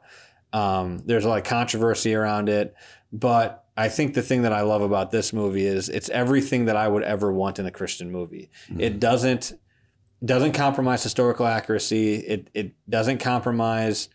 Um, it doesn't make everything pretty and beautiful. I mean, it's brutal. It is mm-hmm. very very hard to watch. But I think out of every story that I've read and everything that I've watched, this has made the gospel the most real to me. Like I, mm-hmm. I read the gospels and that's very, very real.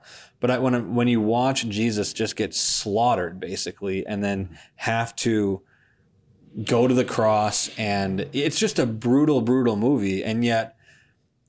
Obviously, you know Gibson, Mel Gibson ends it with a lot of hope. Where you, you know, the last scene of it, Christ, you can see the the nail hole through his hand, and he's risen from the dead, and uh, you know, there's been rumors for like 20 years that they're going to make the sequel, but who knows if they're going to do that. But that that movie I think has been so impactful in the way that I think about how I, you know, part of my testimony was that I had a vision in some ways of the way that I treated Christ. And and the things that I picture are what the Roman guards were doing to Jesus, how they're beating Jesus. I picture that movie and I'm like, "Oh my goodness, that we want to say, "Oh, I would have I, I at least would have been neutral in this situation. Like, no, I would we you and I would have been the, the guards. We would have been mm-hmm. beating Jesus. We wouldn't have we wouldn't have been bystanders. We would have been participating in it. So that that movie made the gospel very real to me. I mm-hmm. was like, wow, I this is Yeah.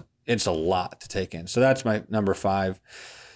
Okay, this one I think a lot of younger people won't know. It's Alfred Hitchcock's Rope. Uh, have you seen this movie? I probably have, but Yeah. I, yeah. So it came out probably when you were in your 40s. No, I'm just kidding. That's, a- that's an age joke. Uh, that's, that's, Thanks a lot. Uh, No, it came out a long time ago. Um, Rope by Alfred Hitchcock. It's got James Stewart, and he's one of my favorite yeah. actors. He's in It's a Oh, Wonderful huge. Life. Yeah, Um, yeah.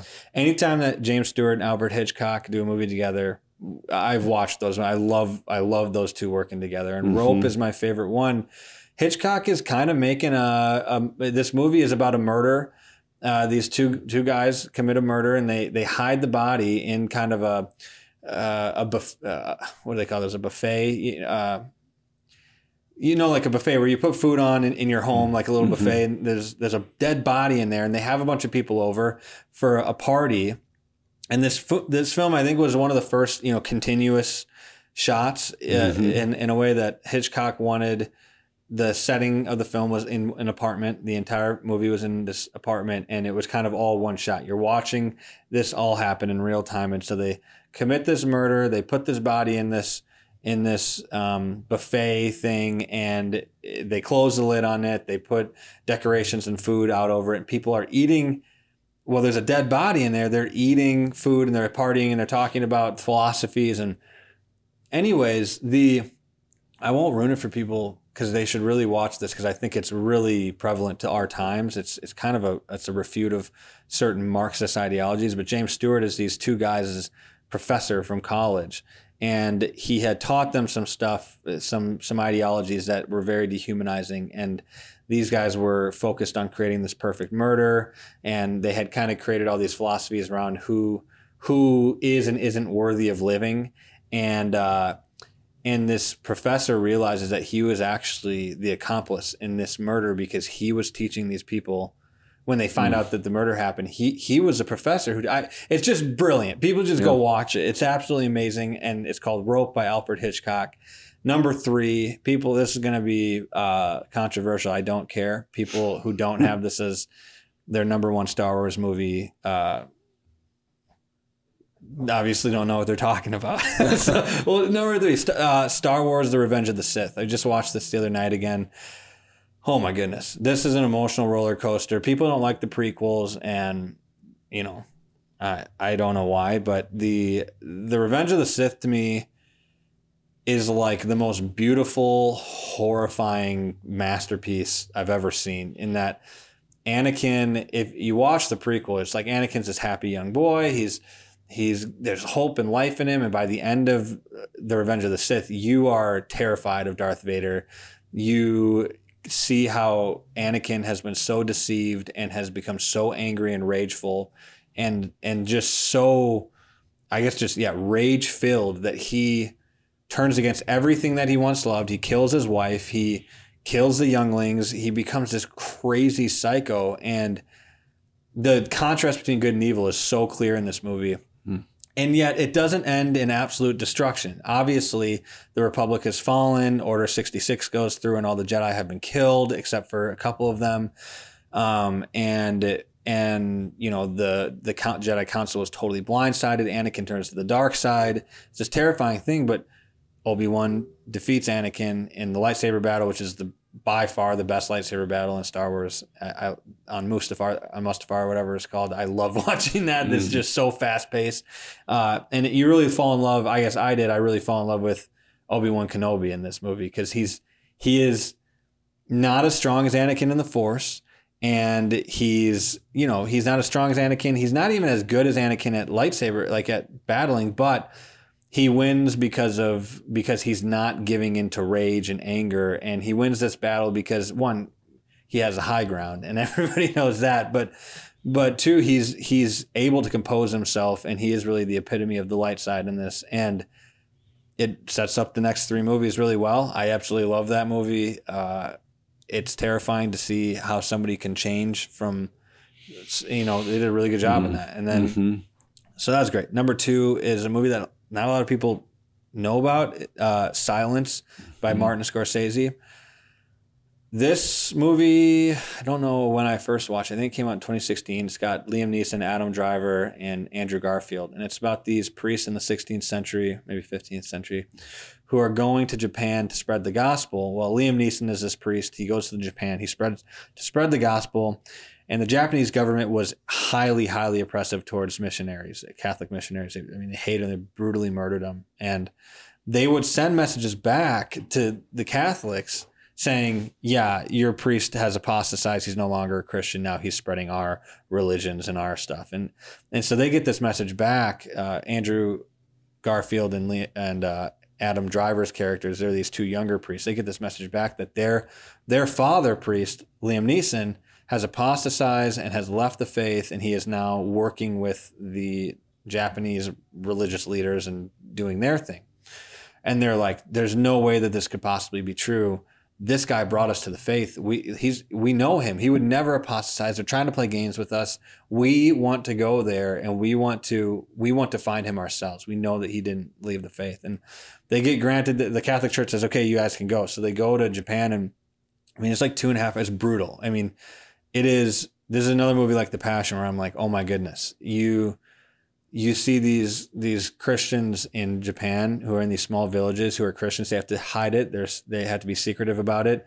They've waited their whole life to meet a priest, you know, because the Catholics think that to get your sins forgiven, you need to ask the priest and have them do communion. And so they go through these little villages in, in Japan and they meet these people and the government finds out that they're there and the government starts to like kill these people in the villages and these these younger priests are faced with this you know do we give ourselves up to save these people do we do we apostatize and anyways, the the ending of it is very Christopher Nolan esque. It it leaves you with the question, um, you know, and I'm not going to ruin it. People should go watch it. I have my opinions on the end, and and we could do a podcast about that at some point. But holy crap, that makes you question.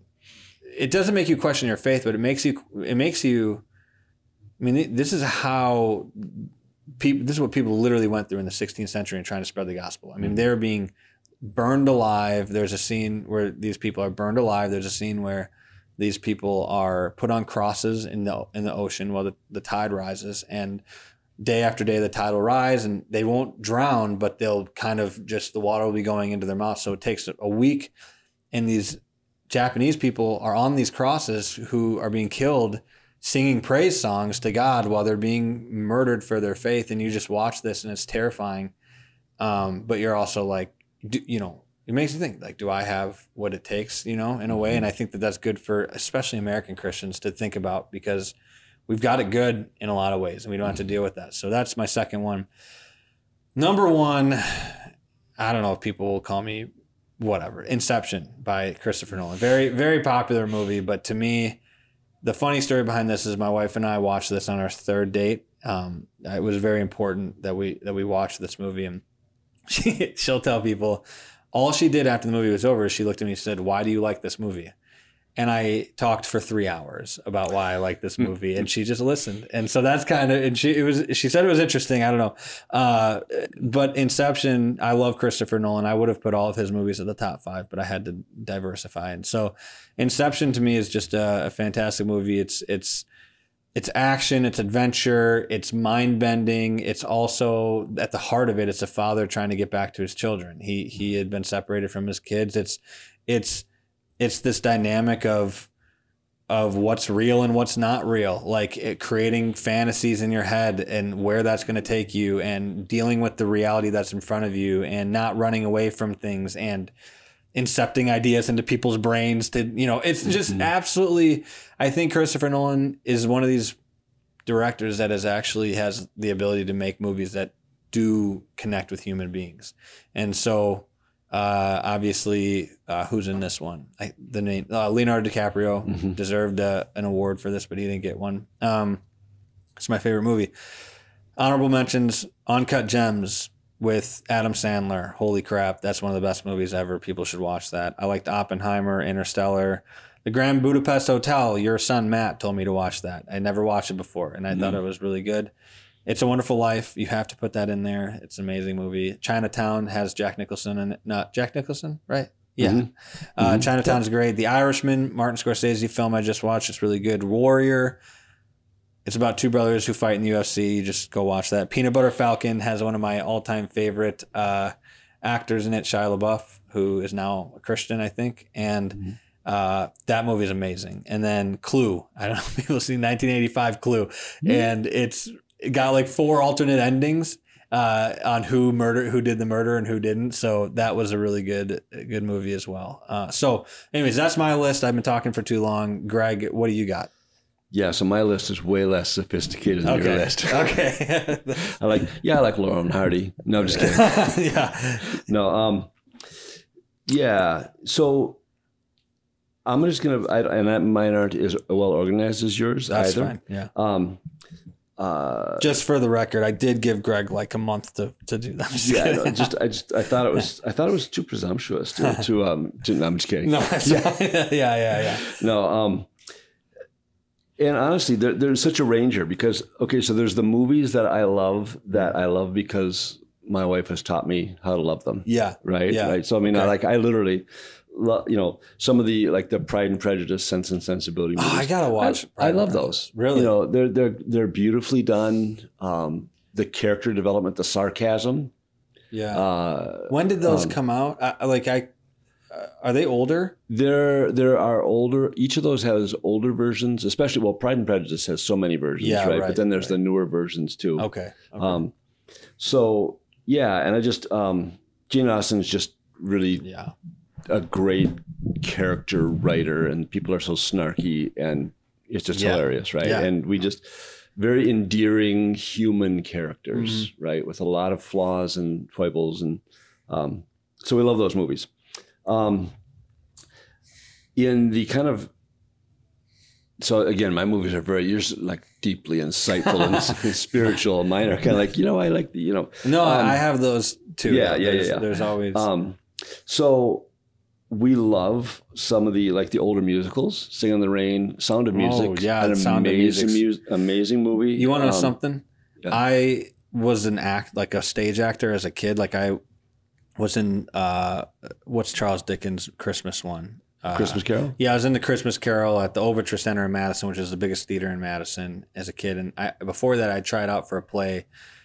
I tried out for Sound of Music, and there were hundreds of people who tried out for this. Well, I made it to the final round, and I ended up not getting it. But um, I was trying out for one of the what are they? The Von Trapp. Yeah, Van- yeah, the- Von Trapp yeah, kids. Yeah, yeah. and I, you know, they ask you your name at this tryouts, and I was like, "My name is Andy Schmidt, and I'm incorrigible." And they loved that. I, it was the only Yeah. person out of like everybody did that. I think that's basically what got me to the final round was Yeah. by saying that. But yeah, I, I tried out for that's one of Yeah. my favorite movies. It's just brilliant. It's beautiful, beautifully done. Yeah, Uh, right. I mean, Singin' in the Rain. We just watched it again this last week. Beautifully Yeah. done musical. Um, you know, and since I'm talking musicals, I'll jump into the Bollywood that we love. I mean, Okay. Gu- Gully Boy. It's a great, Gully Boy. great Gully movie. Boy. Um, Billu Barber with Okay. Shah Rukh Khan. I'm a huge. I'm team Shah Rukh Khan. Okay, Um, I, don't even know what that means. so- Shah Rukh Khan is an actor, famous actor. Okay, Yeah. okay. Indian- yeah, yeah. that's Yeah, yeah. yeah. Um, Rob. Sweet movie, Okay. um, Shah Rukh Khan movie. Um, in the uh, and so yeah, again, mine are much less. I love um, oh, I love the kid with Bruce Willis. I love Bruce Willis is such a. I I love Snark, right? Okay, and he's the king yeah. of Snark. Okay, right? Bruce Um, Willis. Yeah. Uh, love him in that. Um, um, I love the Secret Life of Walter Mitty. Oh, Love- my goodness. the music in that Yeah. and it's just again there's some great humor we're usually looking for humor and you know and yet the character in there obviously overcomes you know he he like Yeah. step starts living life Yeah, you know right, go, goes right. from not living to living and Yeah. that's that's a beautiful thing That my wife and I talked about that. I think yesterday that Yeah. movie because that was the first movie that I watched about two and a half years ago when I started to get back into watching movies. It was the first one I watched that got me back into. it. I was like, "This is amazing." yeah and good. and music is we we love it in fact some of the music in that comes from a local minneapolis Really? group I, I can't remember who it is but yeah Huh. it's a local group here That was a great movie. Um, you didn't mention Lord of the Rings. It just, even though everybody I loves know. it, you have. To, Yeah, for me, I- it's like yeah. it's just because it is just. They're great. So I well love done. Lord of the You know Rings, the yeah. the uh, the uh, Peter Jackson Great, versions, yeah. obviously. Um, and the I mean, people don't like the Hobbit as much, but Yeah. whatever. yeah,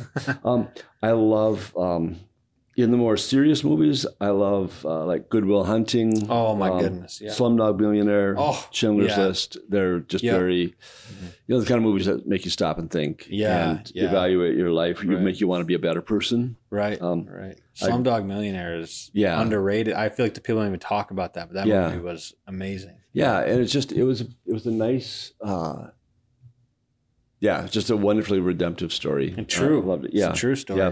Yeah.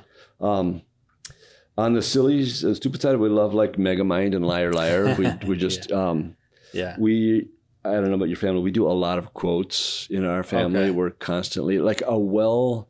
I was listening to, um, to Alan. Um, who's the screenwriter? Alan Sorkin. Cut that out if I got it wrong. I don't know who you're talking about. um, famous screenwriter. He was talking about how good um, uh, he wrote West Wing. oh, showrunner on West Wing? Yeah, yeah, yeah. Um, how good dialogue has a musical quality to it. And Okay. we love movies that have like lines in it that we can quote. We just quote them ad nauseum because yeah, because it's true. Just a, a yeah. yeah, You said Megamind. Megamind. I love It's- that. That's it's so stupid. Is that Will funny. Ferrell as Yeah. Megamind? Yeah, Yeah, yeah. it's hilarious. That's a good one. I've yeah. been asking my wife to watch that for the last couple of nights. That's a good Uh, movie. Yeah, that's we actually classic. watched Cas- Casablanca last night, and I was still I Oh. was still like Megamind, come on, you know. Casablanca. yeah, it was which is great too, right? Yeah. But you know, But I was, Megamind is. I was in the mood for the yeah. big blue head, Yeah, so man, whatever. He looks crazy. On the um, I love uh, Russell some of the Russell Crowe movies, Oh, yeah. uh, like Gladiator and um, Mhm. Cinderella Man. Just Oh, the yeah. just the heroic overcoming. Mhm. Um, If you don't like Gladiator, you're like Yeah, you're not a man. whatever. Yeah, you're not a man, right? Yeah, that's the most manly Yeah. movie ever. Yeah, Yeah. just persevering in spite of Right. like every obstacle, persevering into Oh, death man. to reach Yeah. your to reach your. Uh, classic. Your That's goal. a classic. yeah. um, uh, Apollo 13. Oh, You know, um, Apollo 13 is that where they didn't make it? that's where they didn't make it. That's a good one. Yeah. Is that Tom Hanks is in that? Yep, yep, That's yep. good. That's good. Finding Forrester. I love Sean Connery. What is right? Finding Forrester. It's I've about never um, seen that. E.M. Oh, Forrester, E.M. Forrester. It's about a famous, uh, a young man, younger, who, on a bet, uh, uh, breaks into Sean Connery's uh, apartment. This famous Oh, writer who is a okay. recluse apartment, and he teaches them how to write, and they kind of basically teach each other. Uh, the young man helps uh, Sean Connery's character to re-engage with life Yeah. and the um, uh, Sean Connery helps the young man embrace like his writing gift and Huh. just really pursue it. And Yeah. um, Huh. yeah, beautiful book, a beautiful story. Um, I also have Inception. Um, oh, really? Good. Good. Good. another silly one, and then two serious ones. Um, Crash Landing on You, Crash Korean. Landing. I don't know. Oh, it's a Korean. Oh yeah, you got to watch Crash Landing on You. Okay. the, the the best Korean drama. Have um, you seen Parasite? I know that's. I don't know if that's. You know. I ha- I've watched parts. I haven't watched the whole thing. It can. It this can is yeah. yeah. This is not like Parasite. No, okay, uh, which I need to watch Parasite. Sure. The serious, you know, the the side of me should watch that movie. But Crash Landing on You is just more like sweet, like you know. Yeah. You have to realize why we watch movies. Sometimes when we're really stressed, we'll go home and watch Andy Griffith just because oh yeah. it's like you yeah, know. Right. Andy. Griffith is the feel good movie or Yeah. the show where uh, to, to an older generation, whereas like I, would watch The Office. Yeah, know, exactly. To just, to just people, laugh and people don't change. yeah, they're silly. They're just like Yeah. they're harmless. Yeah. You know, Yeah. you love Things them. go At the end of the day, it's all okay. You know, Right. right. Um, Band of Brothers we were talking about earlier. Oh, yeah, right. Uh, Band of Brothers is a favorite series. Mhm, mhm. So, yeah, and then obviously I love the Bourne series. Oh right. Um, yeah. Yeah. Is there anything I missed on here? Uh, Napoleon Dynamite. Oh, that's the greatest uh, comedy of all time. Yeah. I, I had memorized basically all the lines and Yeah. the dance. I Yeah. did the dance Oh, at a wow. halftime show at, in, in high this school. isn't video. We could. Yeah, I'm not doing it now. That's, um, th- that and Nacho Libre are the, my two favorite I comedies. didn't like Nacho Libre as much, but Yeah. uh, yeah. Have you seen Amsterdam? Amsterdam. It came out a couple years ago. Christian Bale, Margot Robbie, uh, Denzel Washington's son. You know, I can't Remember. I meant to see it and didn't. It's I'll really go good. back and see it. yeah, that's a, that's one of the newer ones that I've really liked. That one in House of Gucci, which has Lady Yeah. Gaga and Adam Driver Yeah. and uh, some old. We both have an old actor that I should know the name of, but that I can't think of right now. But um, those are two more, more recent ones that I thought were really good. Uh, No, this is good though because I I have to write this out. House of Gucci. and House of Amsterdam. Gucci and Am- Yeah. Amsterdam. Um, yeah. For a while, you know, we're as since we're into international film, I've been asking, like, I've asked my Chinese friends, "Hey, give me the best twenty Chinese movies," you know, Mhm. and wow. it's really interesting to see what people come up with and uh, Yeah. get outside your. Uh, yeah, Oh, it's it's uh, Al Pacino, Lady Gaga, Adam Driver, Jared Leto, okay. or Jared. I don't know if that's how you say it, Jared Leto, Jared Yeah. Leto. But uh, and then Amsterdam has. Let's see. Let's see. Load, load, load. I know it has Christian Bale, which I went on. I also love. I don't know if you like the Nolan uh, Batman movies. hmm I went Yeah. on a Christian Bale binge, and he's one of my favorite actors Yeah, as well. Yes. I watched him in. I watched The Big Short day. Oh, I gotta week. watch that because I think it's kind of confusing. It can be a little bit confusing. But I gotta Yeah. rewatch that. It's a quirky, fun movie, though. I mean, it, fun in that it's describing, Yeah, you know, right. the meltdown of the economy and Right, right. Um, yeah, I mean that. So those are a bunch of people who are listening. You know, write Yeah. all those down and, and watch all of them, and let us know if we're right on on our rankings or on on on whether those movies are good or not. Um, okay, the there's two questions I have left, and Okay. then we can be done. I know that we're about an hour and forty minutes into this. Andrea wants me to be back home for dinner, and at some point, Yeah. and uh, you know, we talked about the projects that you're working on, how Silker Studio came to be, uh, what you're kind of kind of what you're working on right now, and and uh, you know your movie, and I think w- people. I mean, this is a difficult industry to try to get into the Mhm. filmmaking industry, but uh, you know what do you hope for the future of Silker Studios? What what do you want this to be in 10 years, 20, 50, 100 years? Like what do you Mm-hmm. what are you trying to create?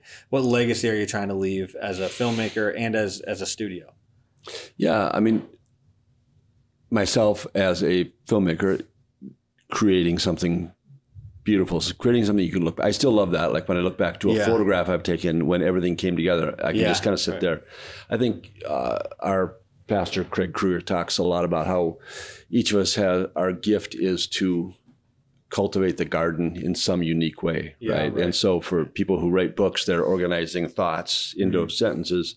Um, for I think visual artists, our job is to when we form something into something beautiful, and we can, uh, you know, you can look at that as this thing that's been created.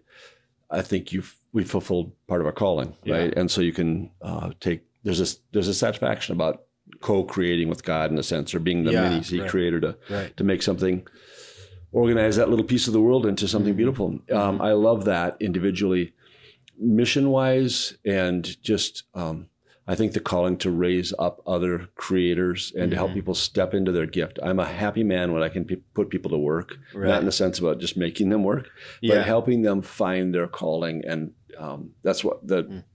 one of the phrases for the house, the discipleship house we're in, uh, is um, uh, the motto is purpose, service, and hope. Yeah. Right. That Yeah. God created you, He wired you to do something. Yeah, right. Dedicate yourself. Right. Use that to serve to bring hope, Right. uh, the hope of the kingdom.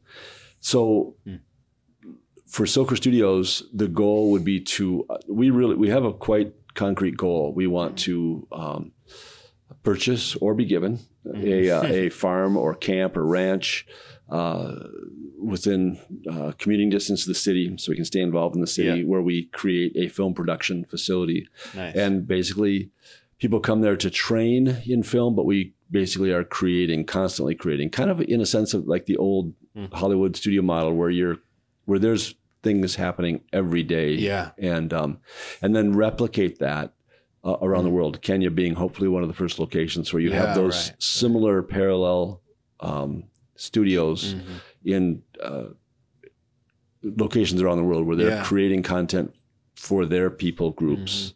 Um, so that would be Mm-hmm. Yeah. our, that's our big long term That'd be that's like the dream. That's you the dream. That's to to be able to be in a highly creative workspace where people are doing stuff all the time and it's not just it's not all theory. It's fun to talk about stuff and it's fun to theorize and do podcasts and talk about our Yep. what we're doing, but to be around people who are like, yeah, here's my idea. I'm, you know, I'm going to use money uh, as a way to explain this, but I'm forty thousand dollars into this, and I want to be a million dollars into it by the end of the year. It's like you've Mhm. started and you've got a goal, you know where you're going, and that's that's different. I mean, we, it, there's a lot of people I know who they'll talk about their ideas, but they don't ever do anything with them, and it's a Yeah. different thing to create a space where people are doing Actively things with their doing it, ideas. absolutely. Yeah. Yeah, and for me, it's it is there is a sense that even as we're saying it, I'm realizing going back to where we started with that.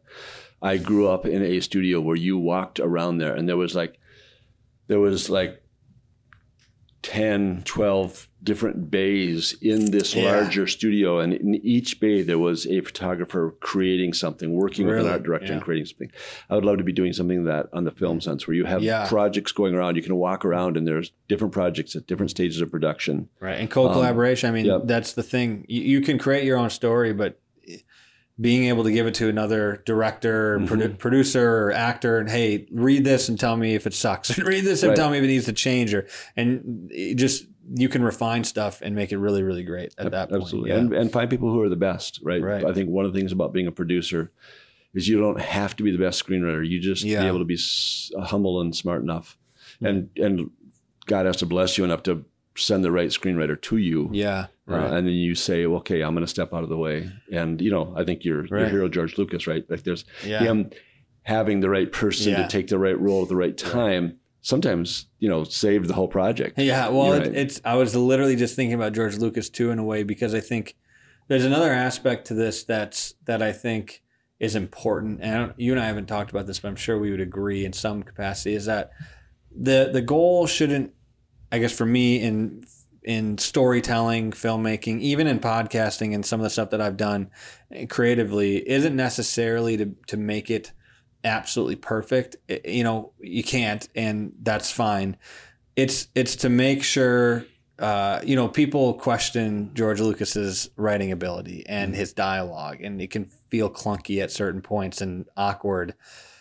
But it's made billions of dollars, and everybody connects with it. It's like in in some in Right, some way, it's like the thing that's more important, even than the technicalities of a film, is actually what is the film trying to say, and what's Right. the, what are the relationships that it's developing, and how is it connecting with its audience? That that can kind of make your mistakes go away in a lot of ways. Absolutely. and so to create great stories and great characters and great relationships on screen doesn't mean you do everything perfect. It means that you try something and you have the general philosophy right, and you try to mm-hmm. create something out of that, right? Yeah, and if you have a moment, that's great. Yeah, right, yeah, right, Yeah, no, totally. It's a it's a humbling art, right? Yeah. Because it's so difficult that no matter what you do, it's people. Some people will look at it and go, "Yeah, yeah, whatever." you know? right, right. you They know, won't so- like it. Some people will love it, and Yeah. you just got to deal with that. Yep. Yeah, yeah. No, when you said that that the that you love when you make something and you see it afterwards, and it's just this is great. I took this picture. It looks great. Mhm. There's podcasts that I've done where I'm like, I think that that is one of my best interviews, and I listened to it like three times just to get it. Like, be like, Mm-hmm. Yeah. this is great. Like, I nailed it on this one, and I Yep. need to replicate this the next time. But that that is satisfying in Mhm. a creative in the creative world to to Yeah. and you know the thing that I think that I've done the best. Other somebody else might be like that was terrible. This one was better, and I'll be like that one wasn't that good. So everybody's Right. kind of got a different perspective on it. But yeah, it's No, when but when you can sit back and enjoy it, that's that's great. That's gratifying. Yeah. Totally, totally. So, um, so yeah, that's Silker Studio. That uh, if if people are listening before we wrap this up, if people are listening and they're like, "Hey, I I, I love movies. I love what they're talking about. I want to be a part of this," or I want to be involved, or whatever. I want to do this. Uh, It one. Should they reach out to you? Two, if they should reach out to you, how should they reach out to you? Certainly, yeah. Uh, Probably our best.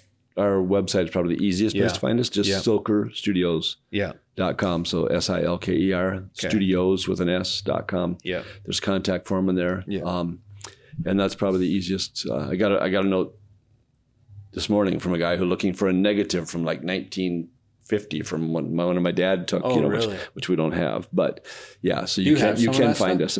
Not anymore. We had Oh, it. Uh, sadly, they um, they sold the studio, and at one point they were just like, "Yeah, we can't keep these forever." And so Dang. the person who bought it couldn't Yeah. keep, didn't keep them forever. So yeah. And it's not around in the studio. You said it's not around anymore. no, um, it was my wi- my uh, my mom sold it in the '80s that Yeah. studio, and then um, the guy who bought it sold it. He, was, he, he sold it, and Huh. so yeah. Huh. Wow. So it's no longer here. No, it, they do taekwondo there now. nice. So That's just like that's know, life, right? Yeah, that's life. It seems kind of fitting in a 30 way. years later, right. your your Yeah, life like, is a this taekwondo This shop. is a taekwondo. Yeah. People even are like, was there actually a photography studio here? That's was, right. Was this always taekwondo? It's a big deal at the time, apparently. Yeah, right. Uh, all right. Well, Greg, this is fun. I mean, was fun. an hour, almost two hours. Uh, I love talking about movies, so this is great. And Absolutely. so, you know, we've been working on some stuff. Hopefully, people will be able to see some of that stuff in the next Yeah. couple of years. Yeah, And I uh, appreciate the work you've been doing. Yeah. I- I- thanks. It's going to be fun. Great. Well, thanks for doing this. See you next week. All right. Thanks.